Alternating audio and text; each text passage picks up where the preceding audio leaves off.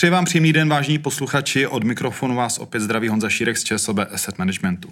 Rád bych vás prostřednictvím tohoto podcastu seznámil s osobou portfolio manažera a jeho prací. Jak víte, tento podcast bude mít pouze informační charakter, nejedná se o nabídku ani veřejnou nabídku, obsah nelze vykládat jako poskytování investičního poradenství nebo jiné investiční služby. Jsem velmi rád, že mé pozvání k mikrofonu přijal kolega Radim Kotrouš, portfolio manager fondu ve společnosti ČSOB Asset Management. Radime, vítej a děkuji za tvůj čas. Ahoj Honzo, já moc děkuji za pozvání a zdravím všechny posluchače dnešního podcastu.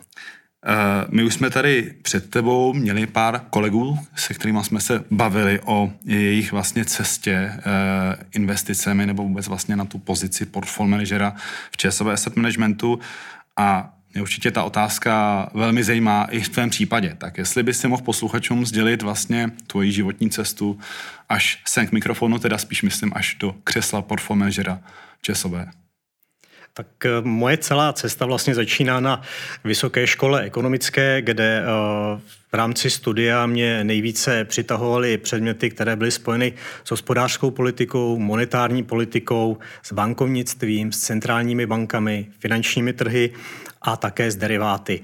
A Toto vlastně celé profilovalo eh, moje studium na Vysoké škole ekonomické a potom přirozeným krokem po dokončení studia bylo směřovat se právě směrem do portfolio managementu a k finančním trhům.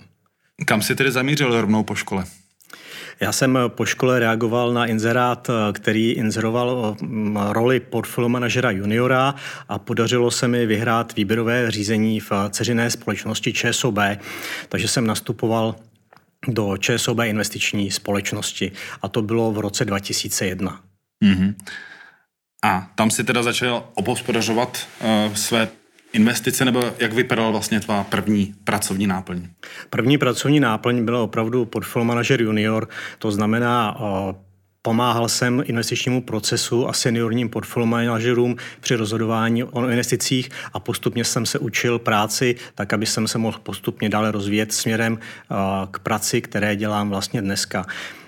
Ty začátky byly velmi úsměvné a zajímavé, protože člověk přišel z teorie do praxe a teorie a praxe se často rozchází, takže Staly se okamžiky, kdy vyšly makroekonomická čísla, která měla vést k tomu, že porostou výnosy v českých státních dluhopisech směrem nahoru, ale nastal přesný opak. Já jsem se ptal kolegů, jak je to možné a oni se mi smáli a říkali, to je ten rozdíl mezi teorií a praxí. Takže takhle jsem postupně získával, získával zkušenosti, jak to na finančním trhu funguje.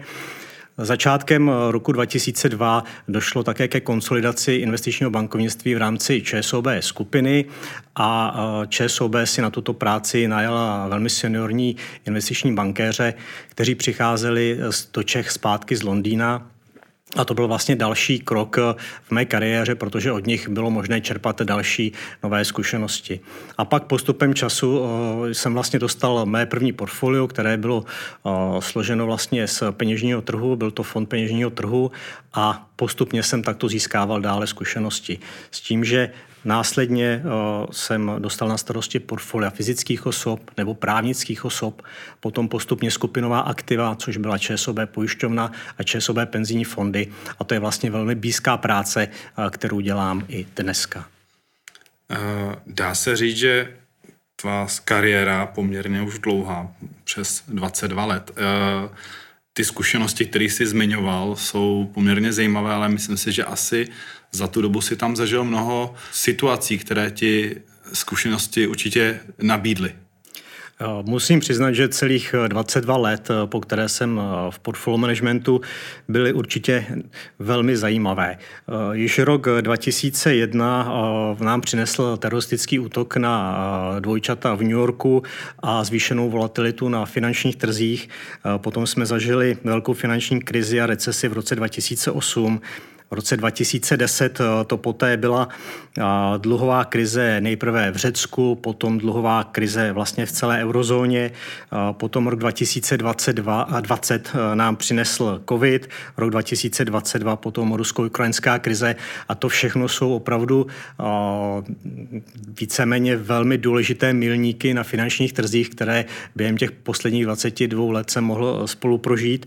A co jsem si z toho odnesl, je rozhodně to, protože člověk vidí, jak finanční trhy reagují na každý z těchto podnětů a přináší to člověku zkušenosti, že při dalších takových nebo podobných okamžicích už ví lépe, co může očekávat, protože finanční trhy nebo ekonomie je úplně něco jiného než třeba matematika, která se dá nazvat jako relativně exaktní věda, kde vždycky jedna plus jedna bude dva, ale v případě ekonomie to tak nevždy platí. Tam stejné vstupy můžou vést úplně k jiným výstupům. Ekonomie a investice jsou spojeny s racionálním i iracionálním chováním a člověk musí brát potaz nejenom fundamentální nebo makroekonomická data, ale musí k tomu připočíst nebo podívat se na to, jak trhy se chovaly i v minulosti. Ale i přesto finanční trhy a investice jako celek jsou stále velmi volatilní a velmi těžko predikovatelné. To, to je pravda, to konec konců ukazují i současné, současný vývoj na finančních trzích. A ty se vlastně trošku i zmínil, co vlastně jako portfolio manager děláš, nicméně je možný to shrnout, co obnáší práce být portfolio manažerem? V mých očích eh, být portfolio manažerem eh, je vlastně jakákoliv, eh, jakákoliv jiná práce. Je to celé o tom, že pokud chce člověk být v té práci dobrý nebo úspěšný, tak musí být zodpovědný a té práci se dostatečně věnovat. V tom asi je to stejné jako jakákoliv jiná práce.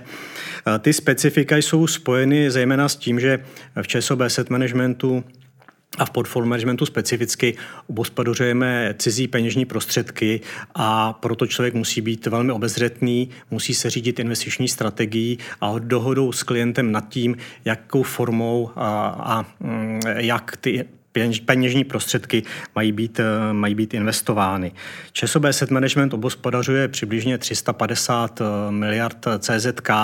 To znamená, že každý z nás portfolio manažerů e, potom má na starosti portfolia, která mají 10 miliard i více.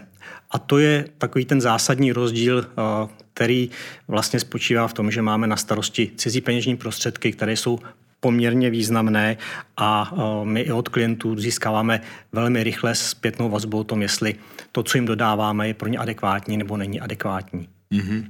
Uh, pojďme se teda věnovat tomu, jaké konkrétně fondy spravuješ.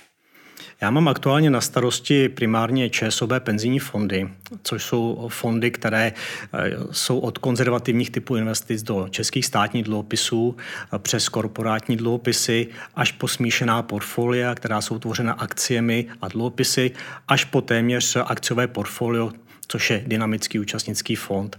A potom eh, sekundárně mám na starosti střední a dlouhodurační portfolia dluhopisových fondů v ČSOB Asset Managementu. Dohromady ta částka, kterou mám pod zprávou, se pohybuje poblíž 80 miliard CZK. Hmm. Můžeme se věnovat tedy těm fondům, které spravuješ tím standardním, uh, protože co si představit pod tím středně až dlouhoduračním dluhopisovým fondem? Eh, pokud říkám středně až dlouhoduračním, tak to v principu znamená, že citlivost portfolia na půlrokových sazeb eh, se pohybuje výše, než je tomu v případě fondu peněžního trhu. Eh, ty portfolia, která mám na starosti já, tak jejich průměrná doba rozplatnosti se pohybuje někde mezi třemi až šesti lety. A o jaké portfolia se dluhopisová jedná? Je to ČSOB dluhopisový a potom KBC renta, Czech renta.